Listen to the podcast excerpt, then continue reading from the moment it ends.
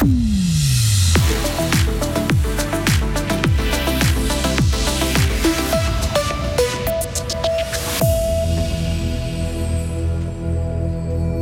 Le bilan est lourd à la chaux de fond après le passage d'une tempête hier. Les secours neuchâtelois sont toujours à pied d'œuvre et appellent à la prudence. Une ferme de forêt est victime d'un incendie à plusieurs jours d'intervalle. Élément de réponse de pourquoi dans ce journal. Et à quelques jours du renouvellement du Parlement suisse, Greenpeace entend mobiliser les citoyens qui ont de la peine à se rendre aux urnes. Et pour ce qui est de la météo pour ce mardi, une météo euh, plutôt variable et venteuse avec des zones d'averses possibles en toute région du durant la journée. On pourra peut-être voir un petit peu des éclaircies, euh, toujours du vent bien sûr, et puis 21 degrés au maximum. Le journal avec euh, Delphine Bulliard. Bonjour. Bonjour. L'apocalypse a touché les montagnes neuchâteloises hier. Une violente tempête s'est abattue sur la région de la Chaux-de-Fonds en fin de matinée. Une personne est décédée après l'effondrement d'une grue sur la place de la gare. Le réseau hospitalier neuchâtelois a recueilli une quarantaine de blessés. La violente tempête a touché plusieurs milliers de bâtiments. Les dégâts au mobilier urbain sont également considérables. La situation était sous contrôle hier en fin de journée. Grégory Duc est le commandant du service d'incendie de secours des montagnes neuchâteloises.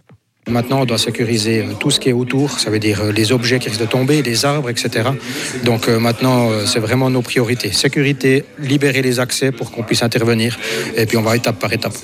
On va travailler toute la nuit et puis je pense que ça va durer et il va falloir qu'on s'organise. Et puis je remercie vraiment toute cette solidarité tant par le personnel que par les habitants. Dans les rues de La Chaux-de-Fonds, l'émotion était vive quelques heures après le désastre. Désastre, comme en témoigne Armand? C'est un vrai désastre. Hein. Toutes les vitrines sont cassées, toutes les tôles en cuivre sur les toits, il n'y a plus rien, tout est en bas. Mais comment est-ce qu'on explique ça en 2023 Mais comment?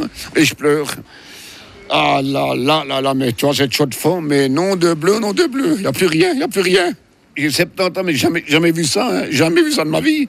Des propos recueillis par nos confrères de RTN. Une hotline à l'intention de la population a été mise en place. Les services de secours demandent à la population de faire preuve de la plus grande prudence et de ne pas venir sur les lieux s'ils n'y sont pas obligés. Puis dans le canton de Fribourg, une maison a été frappée par la foudre tôt hier matin à Gratavache en Veuvez. L'incendie qui s'est déclaré a été rapidement maîtrisé. Les dommages occasionnés sont conséquents.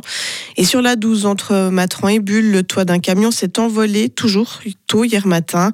Plusieurs débris sont tombés sur la chaussée. Neuf automobilistes n'ont pas réussi à les éviter. Leurs voitures euh, ont été endommagées, mais personne n'a été blessé. Une ferme brûle deux fois en 11 jours. Ça s'est passé du côté de Forel, dans la Broye.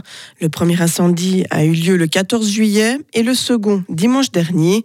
Comment le feu a pu repartir? Élément de réponse avec Marius Cam.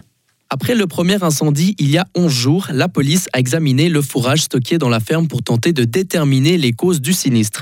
Deux jours plus tard, elle a rendu ce fourrage à son propriétaire et c'est ensuite le service de l'environnement qui a repris la main. Il a pris la décision de jeter le fourrage parce qu'il était contaminé par des déchets toxiques.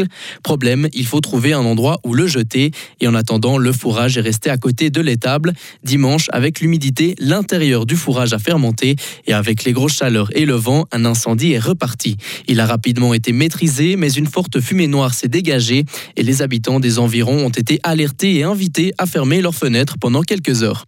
Aujourd'hui, l'étable est toujours sous surveillance de la police car les causes du premier incendie ne sont pas encore connues. Une enquête est en cours. Greenpeace se mobilise avant les élections fédérales. Après l'acceptation de la loi climat en juin, l'ONG veut continuer sur sa lancée en faveur de l'environnement. Selon elle, ces prochaines élections seront décisives pour la politique climatique suisse. Greenpeace veut donc motiver les gens à voter cet automne pour des parlementaires qui soutiennent le climat. Elle a donc créé un journal dédié aux élections Amael Stephen. La mise en place de ce journal est une première pour cette ONG. À moins de 100 jours des fédérales, Greenpeace veut viser un public qui n'a pas l'habitude d'aller voter, mais qui a tout de même de l'intérêt pour la problématique du réchauffement climatique.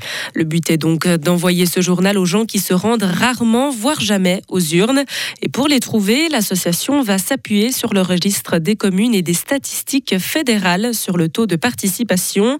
Tout le monde ne recevra donc pas ce journal qui contient des interviews et des reportages sur plusieurs sujets environnementaux.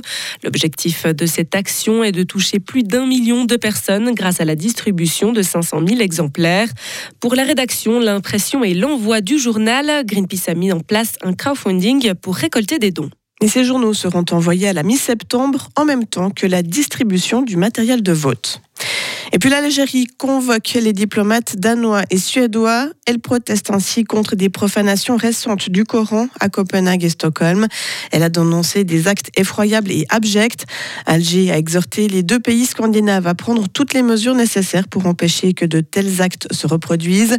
La Suède a été la cible d'importantes manifestations la semaine passée à Bagdad après qu'un réfugié irakien a incendié a incendié des pages du Coran fin juin avant de le piétiner, de le mettre en pièces jeudi dernier à Stockholm.